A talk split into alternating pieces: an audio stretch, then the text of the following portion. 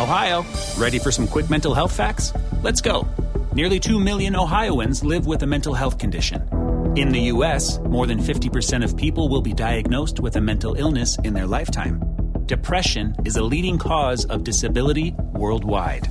So, why are some of us still stigmatizing people living with a mental health condition when we know all of this? Let's listen to the facts and beat the stigma. Ohio, challenge what you know about mental health at beatthestigma.org.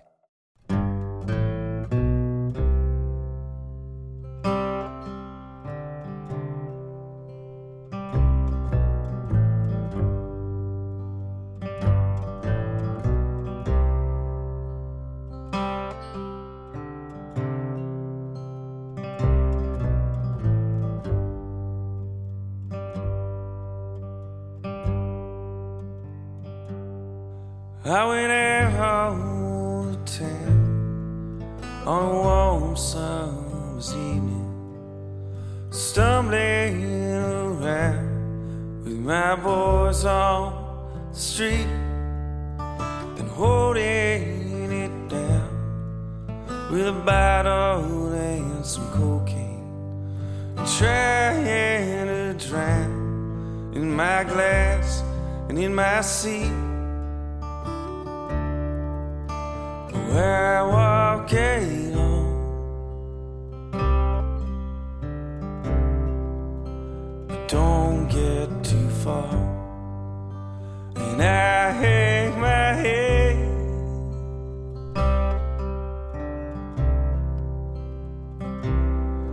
When it's closing time, last call at the bar.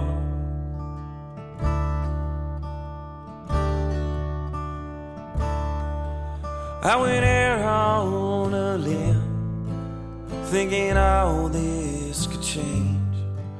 Leave behind me the sin and the crowd that's to blame. Burn the bridges behind me, light the fires ahead. Oh, who am I fooling?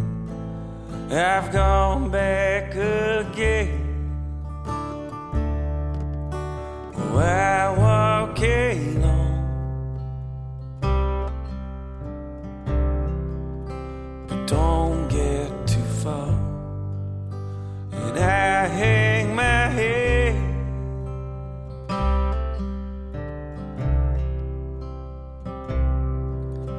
it's closing time.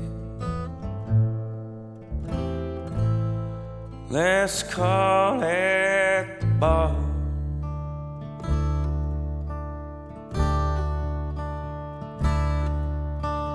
vagrants and losers are my friends at the bar. Keep rolling together, we won't get very far.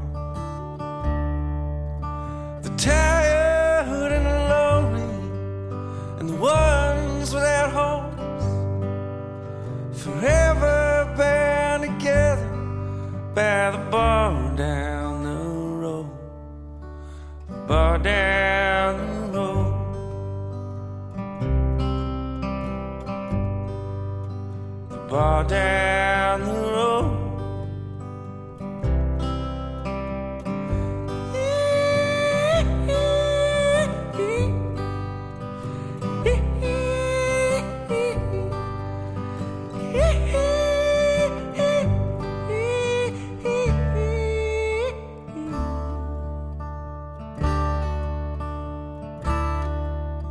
where I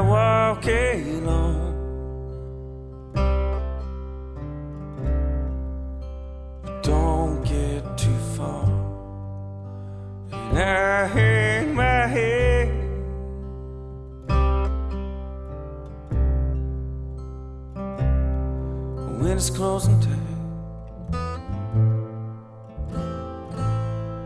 Last call it the bar. Yeah, we, we we've been rotting in bars, looking out at the cars as they come barreling through, and they're wise not to stop because it don't take a lot to get its talons in you. I've written a lot of songs about Schenectady. Bar down the road is about Schenectady.